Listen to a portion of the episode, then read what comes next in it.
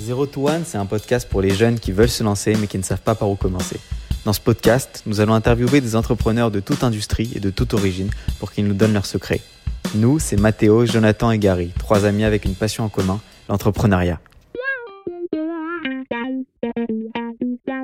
On se retrouve aujourd'hui avec Fatih Sella, expert en demande marketing, pour un épisode hors série où Fatih va nous aider à mieux comprendre un sujet qui est de plus en plus important, mais pourtant souvent peu maîtrisé, le marketing.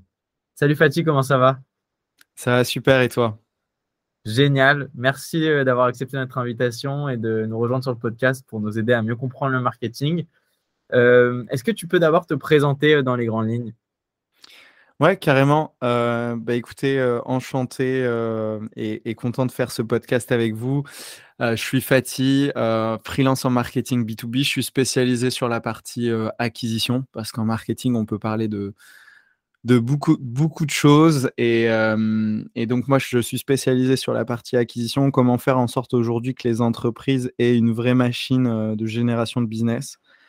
Et il y, a, un vrai, c'est un vrai, c'est une vraie problématique parce qu'on est dans un contexte où aujourd'hui les gens n'ont jamais été autant sollicités et jamais autant été ennuyés par le fait d'être, d'être, comment dire, séduit d'une manière ou d'une autre par des commerciaux, que ce soit par email, et je dis séduit pour ne pas dire spammer, pour être sympa.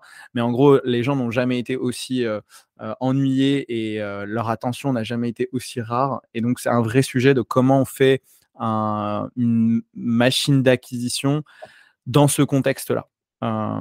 qui est, une, problématique grandissante pour les entreprises. Elles sont pour la plupart encore un, vrai appui, une vraie dépendance sur l'acquisition qui se fait via des commerciaux. Mmh. mais on voit que ça patine de plus en plus. Euh, et du côté des États-Unis, ça s'est réveillé avec euh, un nouveau mouvement. Alors ça, ça a commencé il y a quelques années déjà, en 2005, avec l'inbound marketing, et c'est en train de s'amplifier maintenant avec la demand generation. Et c'est ce que j'essaye euh, de mon côté, à mon humble, à mon humble échelle, de, diffuser ici en France, ou du moins sur la partie, sur la partie francophone, on va dire, du monde à, sensibiliser sur ces sujets-là. Donc, je suis spécialisé en, je suis consultant sur ces sujets-là et j'aide les entreprises à comprendre et exécuter euh, ce, cette demand generation. Ok, très clair. Du coup, euh, si je comprends bien, pour un peu essayer de comprendre ce que tu viens de dire, la demand generation, c'est le fait de comment toi, tu vas te démarquer face à toutes les entreprises euh, qui existent et qui essayent du coup et qui font du marketing et comment toi, avec ton marketing, tu vas faire en sorte de créer de la demande pour, les, pour tes produits, c'est ça? Exactement, exactement, exactement. En fait, le, le, euh, le contexte, si on veut, si on veut être complet, euh, le contexte, c'est que aujourd'hui, les entreprises n'ont jamais eu autant de compétition.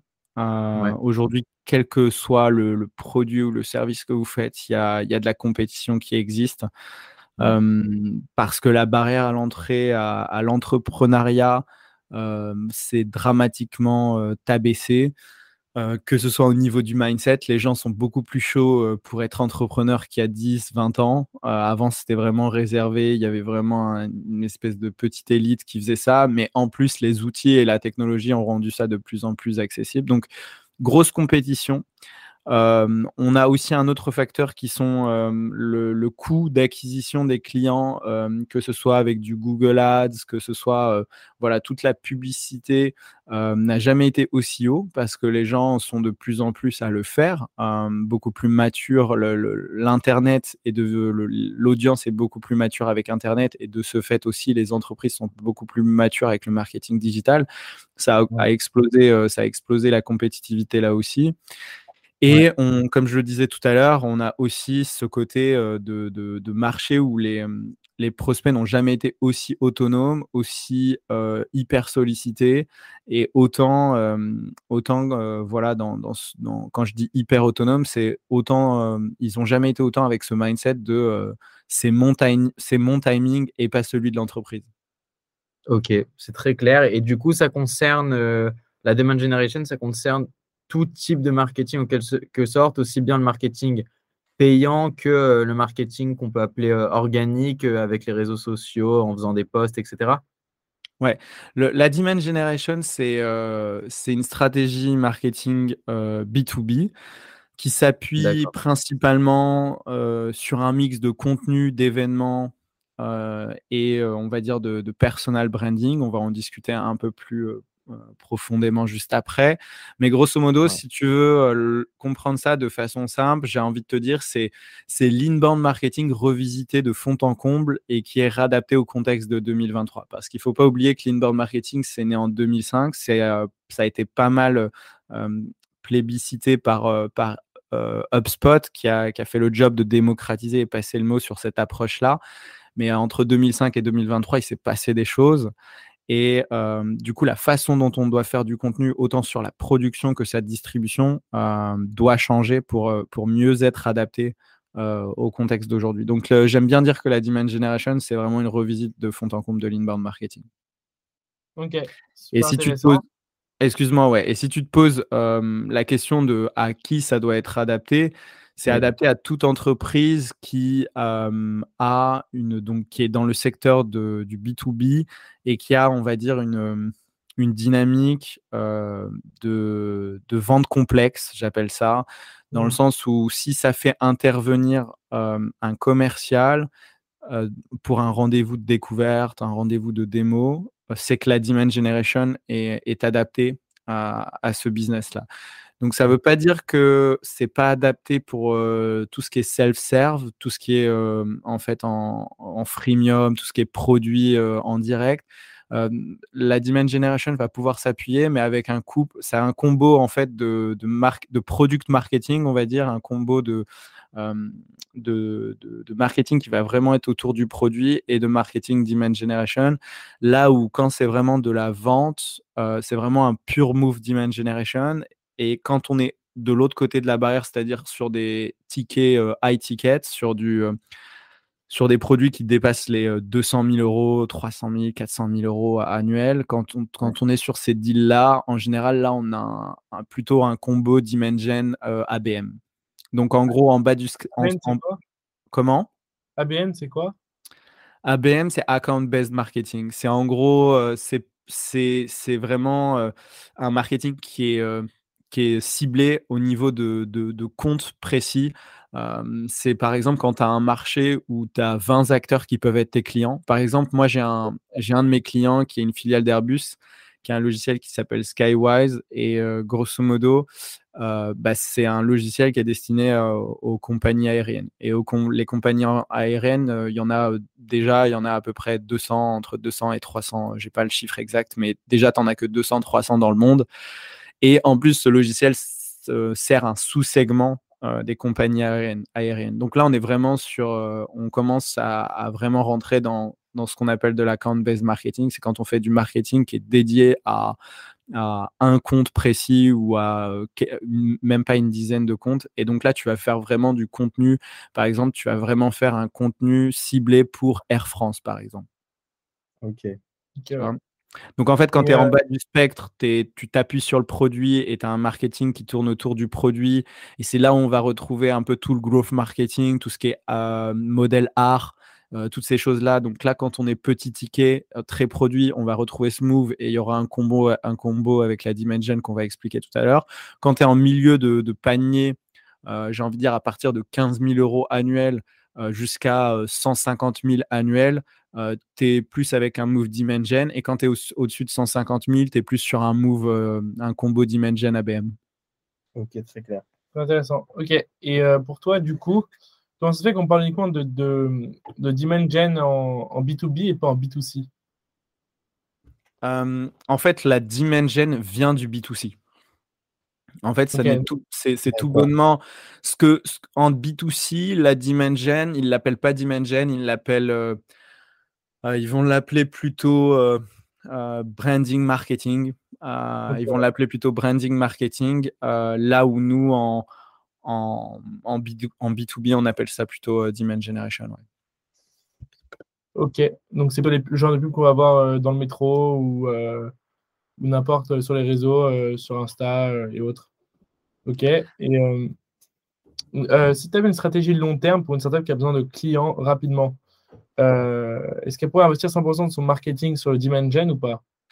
Bah, je, vais, je vais juste rebondir euh, sur ce que tu viens de dire. Le problème, il est là en fait. C'est qu'aujourd'hui, le, les gens, quand, quand ils entendent branding, marketing, en fait, tout de suite, ils vont penser à euh, affiches dans le métro, euh, spot radio, spot télé. Ils vont penser à des trucs très clichés, entre guillemets, pour le marketeur.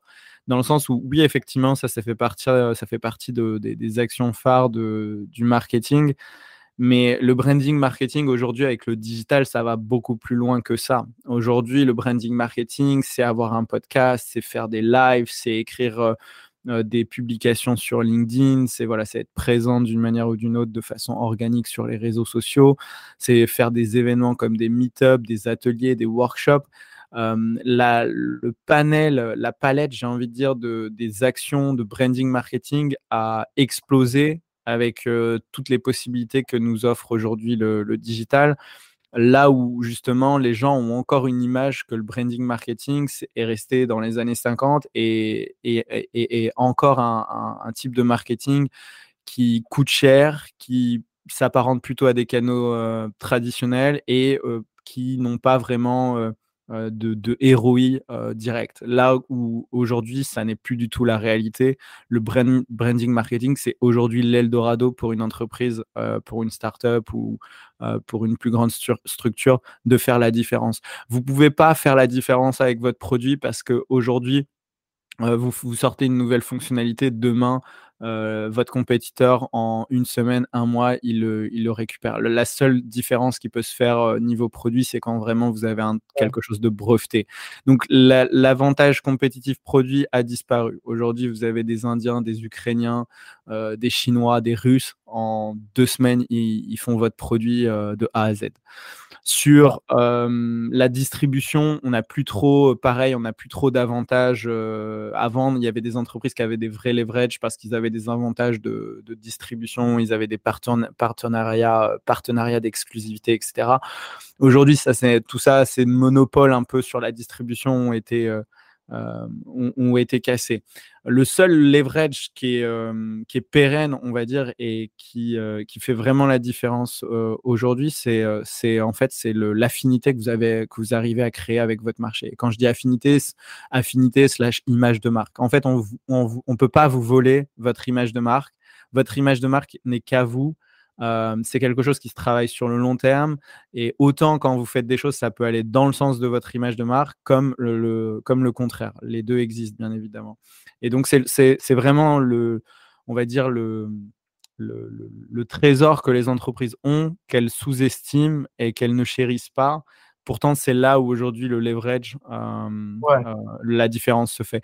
On va reprendre on va prendre un, un exemple cliché, mais euh, on prend deux chaussures identiques, euh, réellement identiques, hein, vraiment identiques, et on rajoute juste le logo Nike entre ces deux chaussures, les personnes vont intuitivement euh, choisir pour la grande majorité Nike et vont intuitivement penser que celle, que celle de Nike est de meilleure qualité et qu'elle coûte beaucoup plus cher que celle de gauche. Alors que c'est objectivement euh, factuellement la même chaussure. Et ça, c'est la puissance. Euh, c'est la puissance du branding. Et c'est pareil avec Coca-Cola. Vous mettez une canette rouge, euh, deux canettes rouges l'une à côté de l'autre. Vous mettez le logo Coca-Cola. Les gens prendront Coca-Cola, c'est sûr. et c'est ça la force du... Hmm. c'est intéressant des exemples que tu donnes, mais et pour le B2B, est-ce que c'est c'est pareil ou pas? Je me pose la question parce que je me dis, l'exemple est, est, clair pour la basket et pour le Coca, c'est évident. Mais est-ce que dans le B2B, ce n'est pas un peu plus rationnel euh, les choix qui sont faits? c'est ce qu'on a voulu croire pendant longtemps. C'est ce qu'on a voulu croire pendant longtemps. Pendant longtemps, les outils, euh, c'est un petit peu euh, toute cette, j'ai envie, j'appelle ça moi, toute cette mafia des outils Marktech, Sales Tech, etc., qui ont voulu donner un semblant de spécialisation et de d'expertise, d'excellence, blablabla, en segmentant le B2B et le B2C.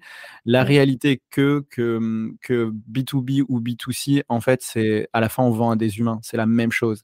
Et certes, quand on est en B2B, on parle pas d'acheter un déodorant. On parle d'acheter quelque chose qui va coûter 50 000, 100 000, 500 000, 1 million d'euros à l'entreprise. Oui, certes. Donc, il y a beaucoup plus de réflexion.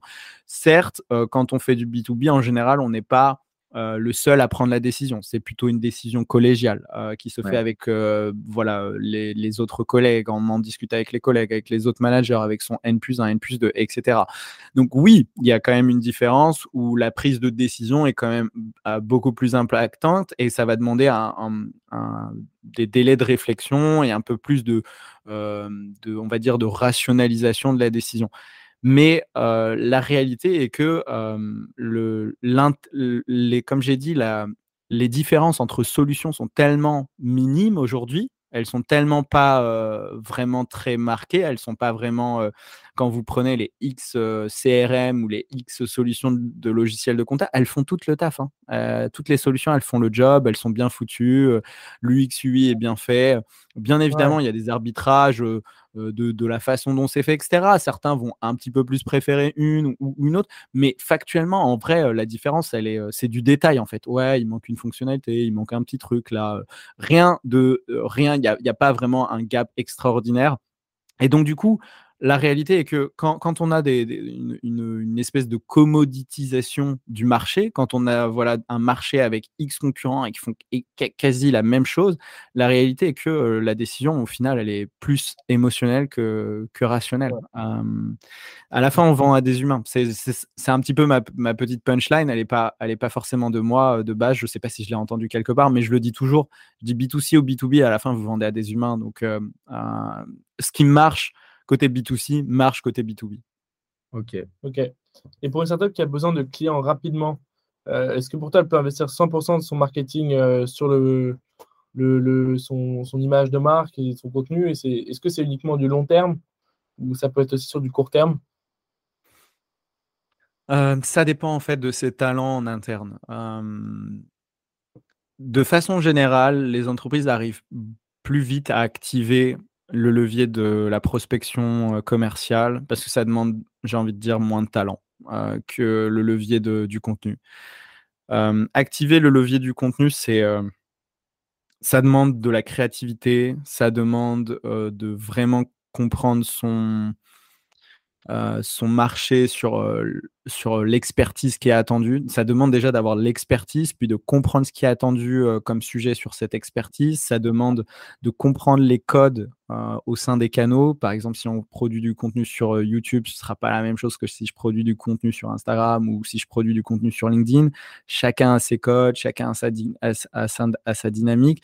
Donc, le, factuellement, les gens arrivent beaucoup plus à activer euh, la prospection commerciale que celui du contenu. Après, là aussi, factuellement, la machine la plus efficace euh, sur le long terme et qui scale le mieux, c'est celui du contenu. Il n'y a pas photo.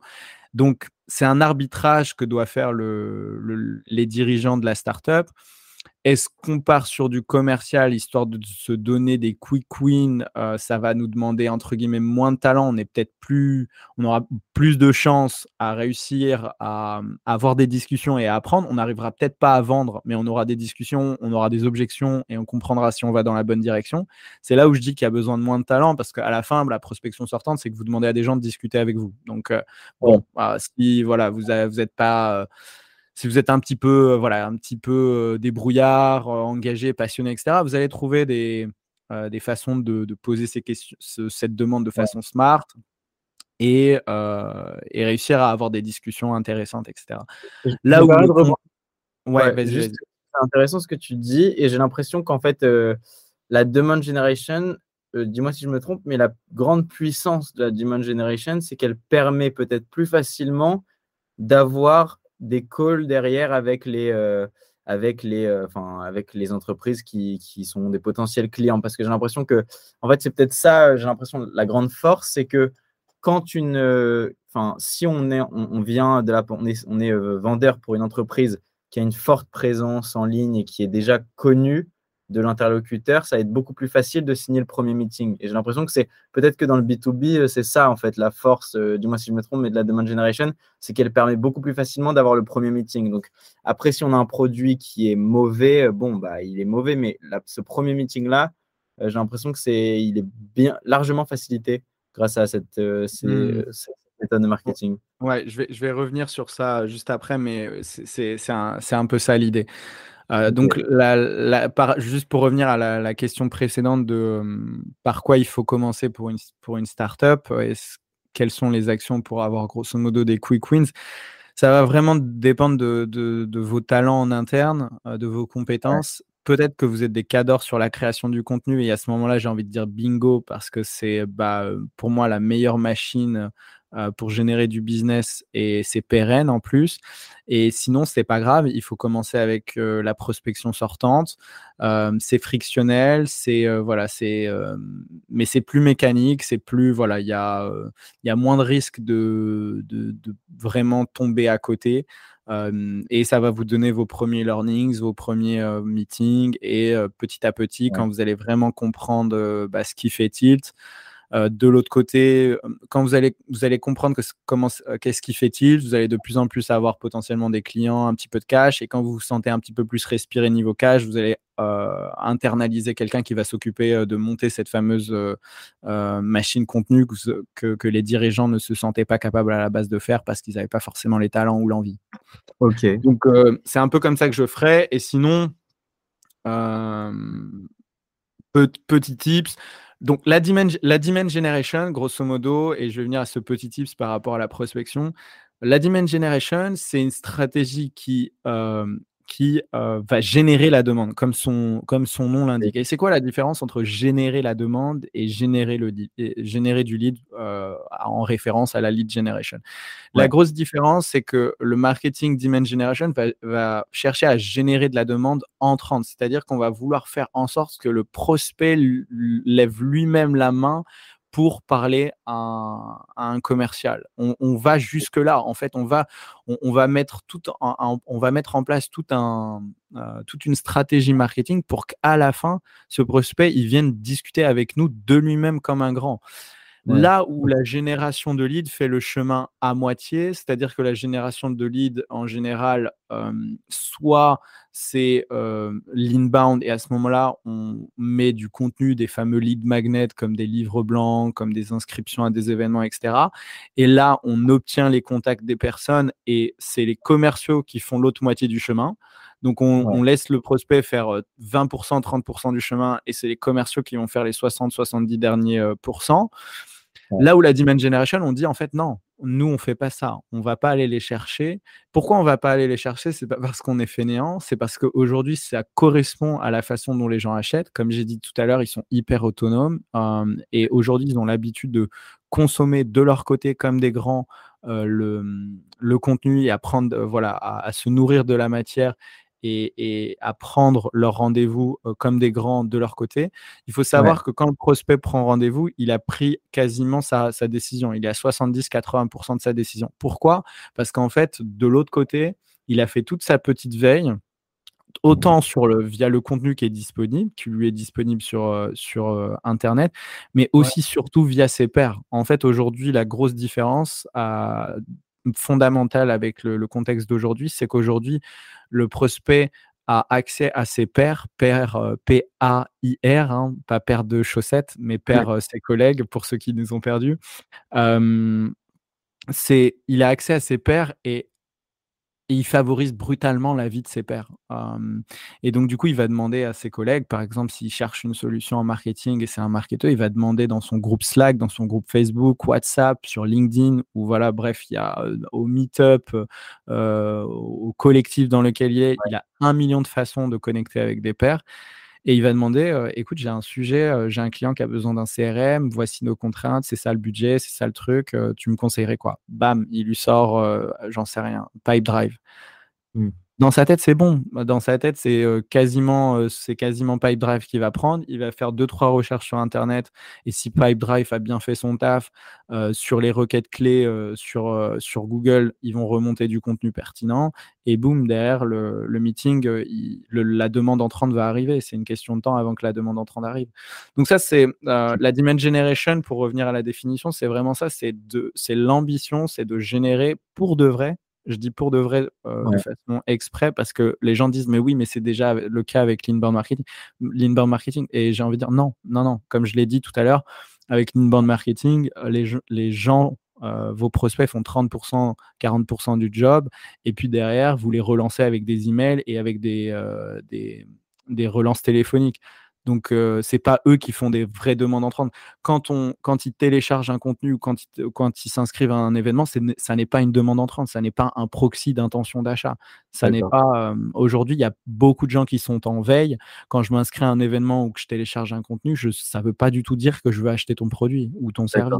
Ça n'a rien à voir. Et petite question, tu, tu, parles de la différence entre lead et demand generation. Est-ce que ça peut l'un peut aller avec l'autre dans le sens où on peut utiliser une stratégie lead generation pour avoir euh, euh, plein de prospects et ensuite une demand generation euh, qui target tous les leads pour créer de la demande chez ceux qui sont vraiment intéressés alors en fait, dans, le, dans la lead generation, le, le lead, c'est un lead qui a laissé son contact. C'est un lead qui a laissé son contact, qui a donné son contact. En général, c'est l'email, mais ça peut être l'email et le téléphone ou juste le téléphone. Donc, dans, dans la tête des gens, en général, un lead, c'est quelqu'un qui a laissé son contact, soit euh, via, comme j'ai dit, l'inscription à un événement, soit le téléchargement d'un contenu, soit parce qu'il a répondu à un email, à une, à une sollicitation commerciale, il a dit OK, euh, ouais, euh, on, peut, on, peut on peut prendre 15 minutes ou 20 minutes pour discuter. Ça, c'est un lead dans la tête des gens. En Demand Generation, ça n'est pas un lead pour nous. Ça, ça, ça un, un, email, c'est un email, un téléphone, c'est un téléphone, et une réponse par email, c'est une réponse par, par email. Ce n'est pas un lead.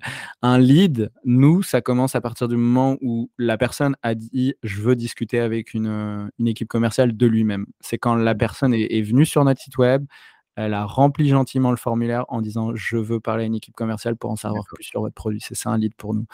Donc euh, ça c'est pour la définition du, du lead. Euh, maintenant il y, a des il y a des tactiques de lead gen qui sont incorporées dans la dimension. En fait la dimension generation, tu as trois couches. Tu as une couche génération de la demande, tu as une couche capture de la demande, tu as une couche conversion de la demande. Et sur la fameuse couche capture de la demande, il y a un ADN lead generation. Ok, très clair. Et je me demande comment est-ce qu'on fait pour se former euh, à la demand generation et, même au marketing en général, mais surtout à la demand generation, parce que nous, notre podcast, il s'adresse à des entrepreneurs qui euh, parfois commencent, n'ont pas mmh. forcément les moyens, que ce soit de passer par une agence ou d'engager euh, des talents qui sont déjà experts dans le domaine. Est-ce qu'on peut, on peut se former aujourd'hui à la demand generation et comment? Ouais, carrément. C'est un peu une question facile pour moi dans le sens où bah, je fais du contenu sur ce sujet-là. Donc, vous pouvez me suivre sur LinkedIn. C'est Fatih, F-A-T-H-I, S-E-H-L-A. Fatih, c'est là, S-E-H-L-A.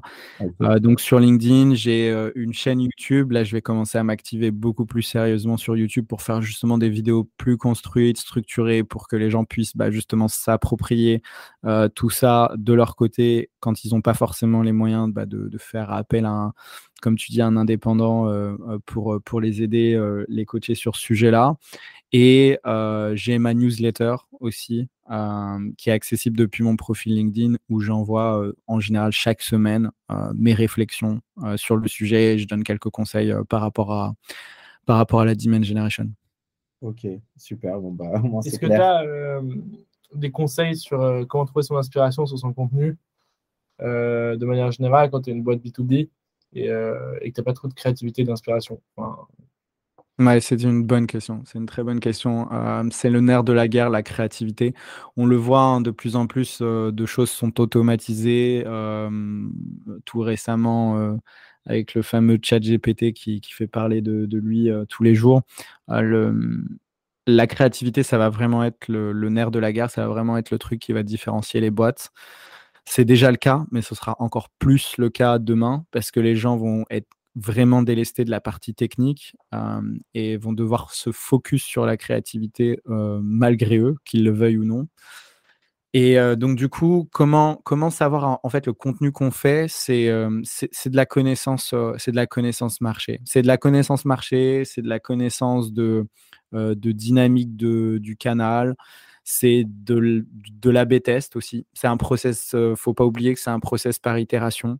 Euh, moi, il y a des contenus que j'ai postés euh, sur les réseaux sociaux où je me suis dit, ça va pas faire. le sujet me parlait pas plus que ça. Je me suis dit, ça peut être intéressant, mais sans plus. Et au final, je vois que c'est le, le, contenu qui résonne le plus. Et au contraire, des fois, des, des, choses très pointues qui, moi, me parlent beaucoup. très, voilà, hum, que je trouvais très punchy, plutôt très très niche dans le sens où c'est pas des c'est pas des informations qu'on trouve partout, etc. Et au contraire, il n'y avait pas forcément l'écho à, la hauteur de mes espérances. Donc, c'est un mix de c'est un mix de connaissances marché, de, de connaissances des, des canaux et de, de, tests en fait. clairement, il y a, y a, des gens qui, qui s'en sortent plus ou moins. Il y a des gens qui s'en sortent beaucoup mieux sur ce sujet-là parce qu'en fait, bah, j'ai en tête tous les créateurs de contenu du style YouTuber, etc. toutes les personnes en fait qui font du contenu sans avoir une entreprise derrière elles, toutes les, tous les influenceurs qui commencent euh, vraiment en tant que créateur de contenu et pas dans l'optique de vendre un produit. Ils le font après. Après, bien évidemment, ils monétisent d'une certaine manière. Euh, mais ceux qui vraiment ont commencé en se disant juste je crée du contenu, euh, partent de tellement de partent d'une d'une meilleure, euh, d'une meilleure position parce qu'ils ont tout de suite le bon mindset. Le bon mindset, c'est comment je fais le contenu que mon audience kiffe. Et c'est le gros problème de, de, faire du contenu dans une optique de start-up ou d'une boîte, c'est qu'on est on, on, fait tout de suite, notre cerveau fait tout de suite le lien avec l'objectif business et c'est là où en fait ça dénature ça, ça, ça, ça, met une grille de lecture qui va vous faire faire des mauvais choix sur les choix des contenus, sur le format des contenus, etc. etc. Donc, il faut, que ce soit authentique et il faut que ce soit complètement, faut que ce soit complètement décorrélé. En fait, il, faut que, il faudrait se dire, en fait, il faut que je fasse du contenu comme si ma boîte n'existait pas, en fait.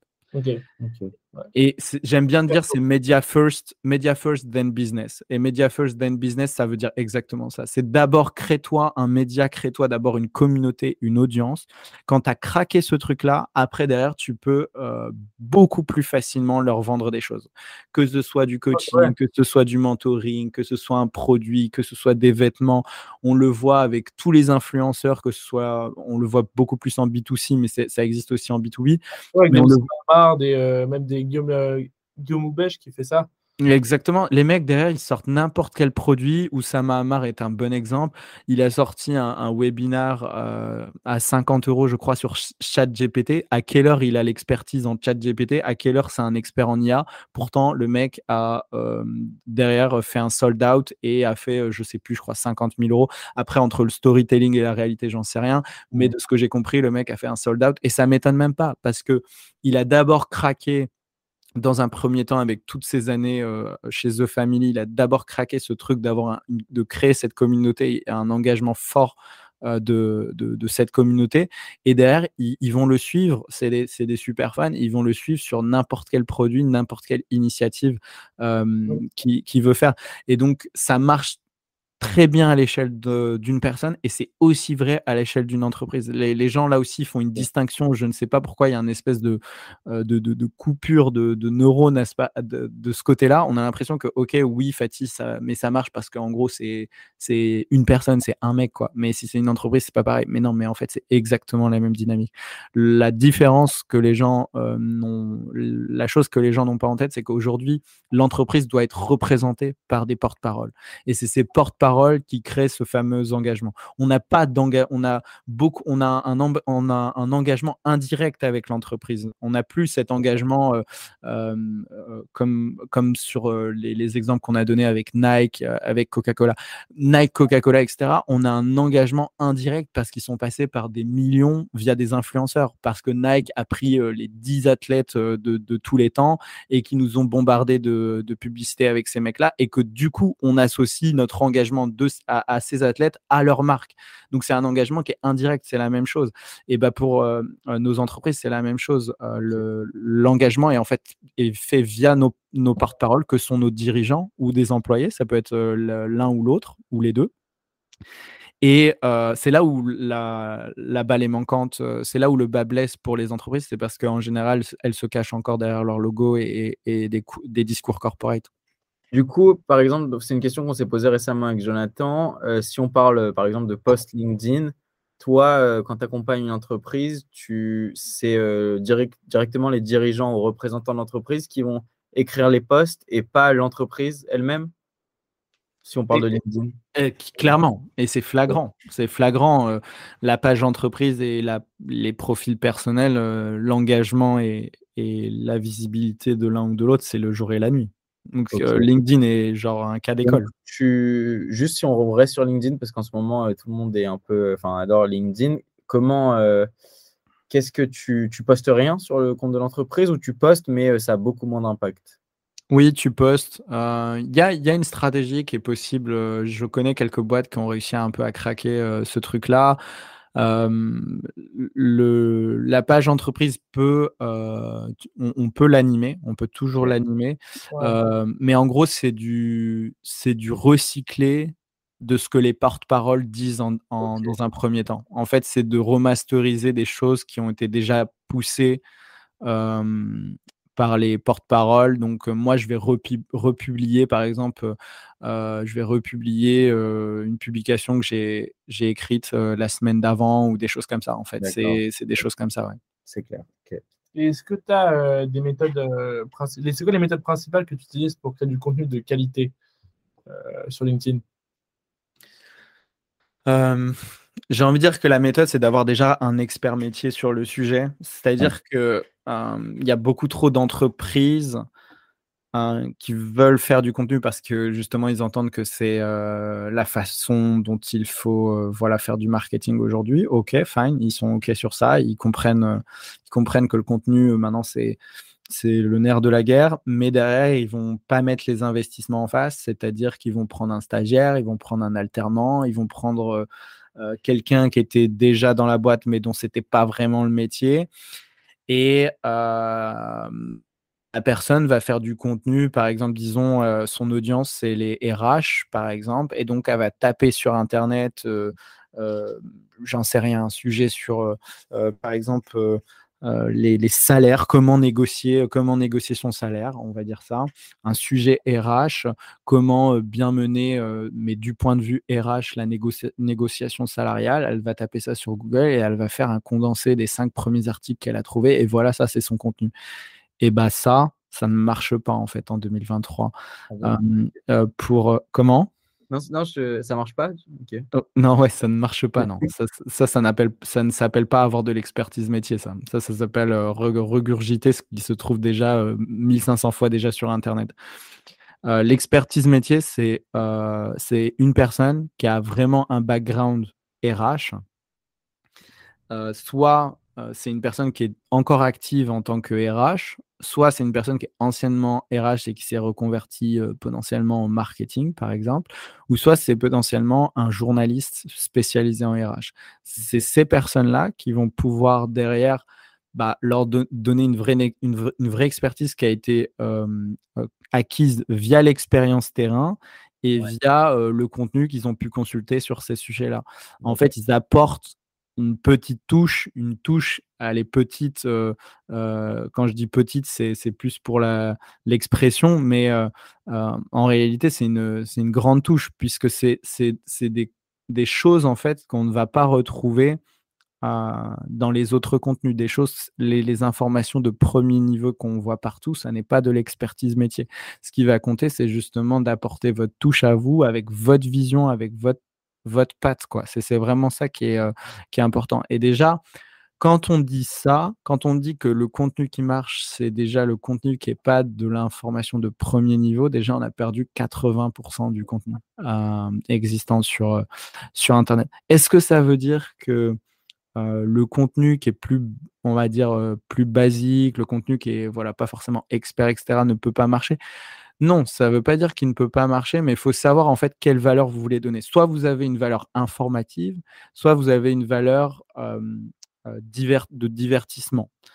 C'est soit l'un, soit l'autre. Et en général, en B2B, les entreprises préfèrent aller dans un mode informatif, ce qui peut se comprendre. Et à ce moment-là, il faut comme j'ai dit, avoir soit, soit vous avez cette expertise ou vous allez la chercher. Donc, soit vous l'avez parce que c'est votre background et vous, avez une, vous, avez, vous savez des choses qui ne se trouvent pas sur Internet et que vous, quand vous les dites, bah, du coup, ça apporte euh, une aura, une vision, des éléments différents à ce qui se dit euh, habituellement, des choses fraîches. Soit vous allez les chercher en, allant recrutant, en allant, recruter pardon, euh, un journaliste spécialisé RH, un ancien RH, un RH euh, part-time, voilà. vous allez chercher cette expertise d'une manière ou d'une autre. Soit vous jouez la carte du, du divertissement et à ce moment-là, vous apportez des informations qui ne sont pas forcément des informations révolutionnaires, c'est des informations que voilà euh, qui se trouve très facilement quand on fait des recherches Google, mais vous apportez ça de façon d'une certaine fraîcheur, euh, euh, avec de la bonne humeur, avec voilà peut-être de l'humour, etc. Et les gens vont aimer vous regarder parce qu'ils aiment tout bonnement, ils aiment les personnes qui présentent, ils aiment l'humour, ils aiment la. Il y a un côté no-brainer, il y a un côté vulgarisation. tout dépend de la valeur dans laquelle on, veut se diriger. Il y, a il y, en a qui arrivent à faire les deux en même temps, c'est encore plus dur, mais il y en a qui arrivent à faire les deux en même temps. donc c'est là où euh, je disais tout à l'heure, il y avait des enjeux de créativité. C'est ce brainstorming que j'ai commencé là à faire avec vous pendant 5 euh, minutes. C'est ces discussions-là qu'il faut avoir pour comprendre en fait c'est quoi que les gens vont chercher, vont trouver en fait via notre contenu. Qu'est-ce qu'on veut donner comme valeur? Est-ce que c'est plutôt informatif, divertissant? Ok, si c'est divertissant, comment on fait ça? Et après, c'est de le tester. Et des fois, vous allez dire ça, c'est une bonne idée, vous allez le faire, et en fait, non, ça marche pas. Ok, bah pourquoi ça marche pas? Ah, peut-être pour ça. Ok, bon, bah essayons cette variante, etc., etc. Jusqu'à craquer le truc. Mais quand vous avez craqué le truc, là, là, ça commence à devenir intéressant. Ok. Donc, si par exemple, on donne un exemple d'un entrepreneur qui se lance dans un sujet dont il maîtrise les problèmes, mais il ne maîtrise pas complètement, euh, voilà, par exemple, euh, nous, avec Jonathan, on se lance dans le recrutement. On a parfaitement compris les problèmes qui existent dans le recrutement, mais on n'a pas été nous-mêmes RH pendant 15 euh, ans. Comment est-ce que tu ferais pour trouver son inspiration dans, sans réutiliser du contenu d'Internet, du coup, dans les postes qu'on peut faire? Est-ce que du coup, tu nous conseillerais de pas parler du recrutement dans nos postes, puisque tu as dit que c'est pas forcément, ça ne doit pas forcément être lié directement à son produit? Ou est-ce que euh, on, doit, on doit parler du recrutement, mais du coup, euh, comment on fait? Je vais, je vais vous donner une, un, comment dire, une, règle qui peut aider dans, qui peut aider par rapport à ça, parce que tu dis euh, pas parler de son produit, donc je vais pas parler RH. Quand tu parles RH, tu parles pas de ton produit, même si c'est lié, même si ton produit est même si ton produit est effectivement destiné euh, à un public RH et, règle des problématiques RH, quand tu parles de, RH en général, tu ne parles pas de ton produit. quand tu parles de ton produit, c'est vraiment que tu parles de, ton produit. C'est ah, ça que je veux dire. C'est donc, euh, euh, faut pas, faut pas faire d'amalgame. Quand tu, parles, tu, peux parler de RH, et parler de RH ne veut pas dire que tu parles de ton produit. Il y a, tu, peux, tu vas parler plutôt des tendances, du contexte, des tips, des conseils, bref, plein de choses de, de, possibles sur le, la, thématique RH. C'est juste que tu vas pas le plugger derrière vers, vers, vers ton, produit. Tu vas pas essayer de faire un call to action ou essayer de rembrayer vers d'une manière ou d'une autre vers, ton produit. Donc tu peux bien évidemment parler de ton produit. Et donc la règle que j'ai, c'est les trois narratives. Pour ton contenu, en fait, tu as besoin de, de, de, trois narratifs dans, dans ton contenu. C'est ces trois narratifs qu'on doit retrouver euh, de façon générale dans tout ce que tu fais en termes de contenu, que ce soit euh, du pay, de l'organique, de la vidéo, du texte, euh, de l'audio, ce que tu veux. Il va falloir que tu aies, que tu aies ces trois narratifs. Est-ce que vous m'entendez encore bien? Ouais, on t'entend bien. Ok, cool. donc, la première narrative, c'est la strategical narrative. Strategical narrative, c'est la narrative qui va donner le contexte et qui va expliquer le grand, le grand changement qui se passe actuellement. Qu'est-ce qui fait qu'il y a quelque chose qui marchait et qui ne marche plus aujourd'hui? D'accord. C'est vraiment ça. Ça, c'est ta stratégie call narrative. Elle est super importante, elle est clairement sous-estimée, alors que, pardon, alors que c'est la, la plus importante. C'est la plus importante. Pourquoi c'est la plus importante? Parce que dans ton marché, c'est beaucoup plus simple de convaincre quelqu'un de parler business avec toi quand il est aligné sur la même vision et les mêmes problématiques que toi. Donc c'est pour, pour ça que les Américains sont dix fois plus forts que les Européennes. C'est parce qu'ils ont une stratégie narrative et qu'ils attrapent le marché par la stratégie, stratégical narrative. Là où nous, les Européens et, plus précisément les Français, on va être tout de suite focus produit, tout de suite sur notre, notre justement notre produit, notre service. On va essayer d'attraper les gens de front par rapport à ça. Donc la stratégie narrative, c'est vraiment ouais, quel est le grand changement qui faisait qu'il y a quelque chose qui marchait et qui aujourd'hui ne marche plus et quel est l'ennemi contre lequel vous vous battez qui représente ce modèle, ce fameux statu quo? Ça, c'est ta première narrative. Ensuite, quand tu as cranté ça, la deuxième narrative, c'est la tactical narrative. La tactical narrative, c'est quelles sont les conséquences, quelles sont les problématiques qui sont liées à ce grand changement que, tu as énoncé dans ta strategical narrative. Donc, quelles sont les problématiques ou la problématique et quelles sont en face les solutions associées? Ça, c'est ton deuxième niveau de narrative. Là, tu commences à rentrer sur une problématique précise et proposer toutes les solutions dont la tienne qui, fait partie d'une catégorie des solutions énoncées, mais aussi toutes les alternatives possibles. Toutes les alternatives possibles. Là, tu vas commencer à discuter de ça et tu vas commencer à sensibiliser ton marché à la problématique euh, qui potentiellement les amènera à s'intéresser à ton produit. Mais pour l'instant, tu n'en parles pas. Tu en parles juste de façon euh, sans nommer ton produit. Par exemple, tu vas dire, euh, tu vas dire la problématique, c'est l'acquisition et comment c'est comment je fais en sorte d'avoir de mettre en place une machine contenu pour mon acquisition. On va dire pour un, exemple bête et méchant, c'est ça. Et les solutions en face, c'est je me forme, je fais appel à un freelance, je fais appel à une agence, je délègue ça X, Y, Z, j'en sais rien. Tu, vois, tu, tu, donnes vraiment tu vois, les catégories possibles euh, et ces solutions, c'est autant les solutions directes que indirectes à, par rapport à cette problématique. Donc, ça, c'est la tactical narrative. Et la troisième narrative, c'est la success narrative. Et la, success narrative, c'est pourquoi ta solution est la plus légitime de toutes ces solutions par rapport à cette problématique. Et c'est là où c'est là où on retrouve tout le contenu qui va vendre entre guillemets, qui va qui va prouver que ton produit est le meilleur. Donc, c'est les fameux témoignages clients, les études de cas clients, toutes ces choses, toutes ces choses-là qu'on retrouve plus traditionnellement. Et en général, la success narrative, elle est faite. Les entreprises la font. Ils ont bien compris qu'ils devaient expliquer de fond en large, entre guillemets, le, pourquoi le produit ou le service est factuellement factuellement, le factuellement, il est important. Je vais vous expliquer pourquoi. Pourquoi le produit est factuellement meilleur que les autres, que les autres solutions. C'est là où vous allez dire on a fonctionnalité A et B et donc du coup ça donne leverage A et ce qui fait qu'on est meilleur de X par rapport à la solution BZ. Tu vois? Donc, ça, en général, c'est cranté, c'est la success story. Mais la tactical et surtout la strategical, donc, la, donc les deux couches qui viennent au-dessus, elles ont beaucoup plus un ADN émotionnel.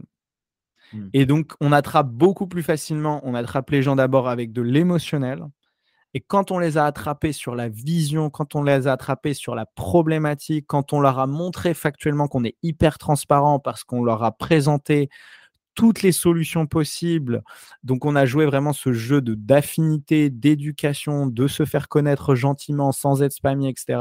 Donc, quand on a euh, activé ces deux couches qui vont euh, vraiment jouer cette carte affinitaire et donc sur l'émotionnel, là, la success story les rattrape euh, avec le factuel en rationalisant. Ils ont quasi déjà pris leur décision et en fait, on, les aide à trouver des arguments pour que quand ils aillent voir leur boss, ils disent pas bah en fait, je choisis cette solution parce que je les adore, mais parce qu'en fait, euh, ils ont fonctionnalité A, B, C, D et donc du coup, ça passe plus crème quand tu, euh, quand tu le dis à ton boss, tu vois. Ok, c'est très clair. Du coup, si j'ai bien compris, donc tu commences par montrer en fait que tu as compris les problèmes en disant justement ce qui marchait et qui marche plus Ensuite, tu parles de la, des solutions qui existent, sans, euh, tu peux parler de la tienne, mais sans euh, insister euh, particulièrement sur la tienne et en, pourquoi elle est mieux. Et la troisième partie, là, tu vas vraiment faire ce qui normalement se fait le plus souvent et, mm, mm. parler non, ouais, c'est presque ça. Non, mais il faut, mais je, vais, je vais me permettre de te reprendre parce qu'il faut vraiment être exact sur ça. C'est d'abord, j'identifie la tendance de fond qui fait qu'il y a un grand changement qui se passe sur le marché et qui qui a des conséquences, qui a des conséquences, qui, a, qui, qui fait naître des problématiques. Donc, donc la première narrative, c'est la grande tendance qui fait naître des problématiques. De ces problématiques, j'en pique une. donc j'en prends une précise qui est bien évidemment liée à celle que je veux tacler avec ma solution. Donc j'en prends une, je montre toutes les solutions possibles à mon marché de façon transparente pour lui montrer que je suis que, voilà que je suis hyper factuel et je suis hyper confiant que quand il va faire son analyse, ça va être nous les meilleurs. Et la troisième narrative, c'est voilà pourquoi je suis pourquoi on est les meilleurs. Ok, très clair. Et est-ce que ça, ça a lieu, euh, ça peut avoir lieu en simultané ou généralement tu fais euh, d'abord le premier, ensuite le deuxième, ensuite le Non, ça peut être en simultané. Il n'y a pas de séquençage. Ça peut être clairement en, simultané.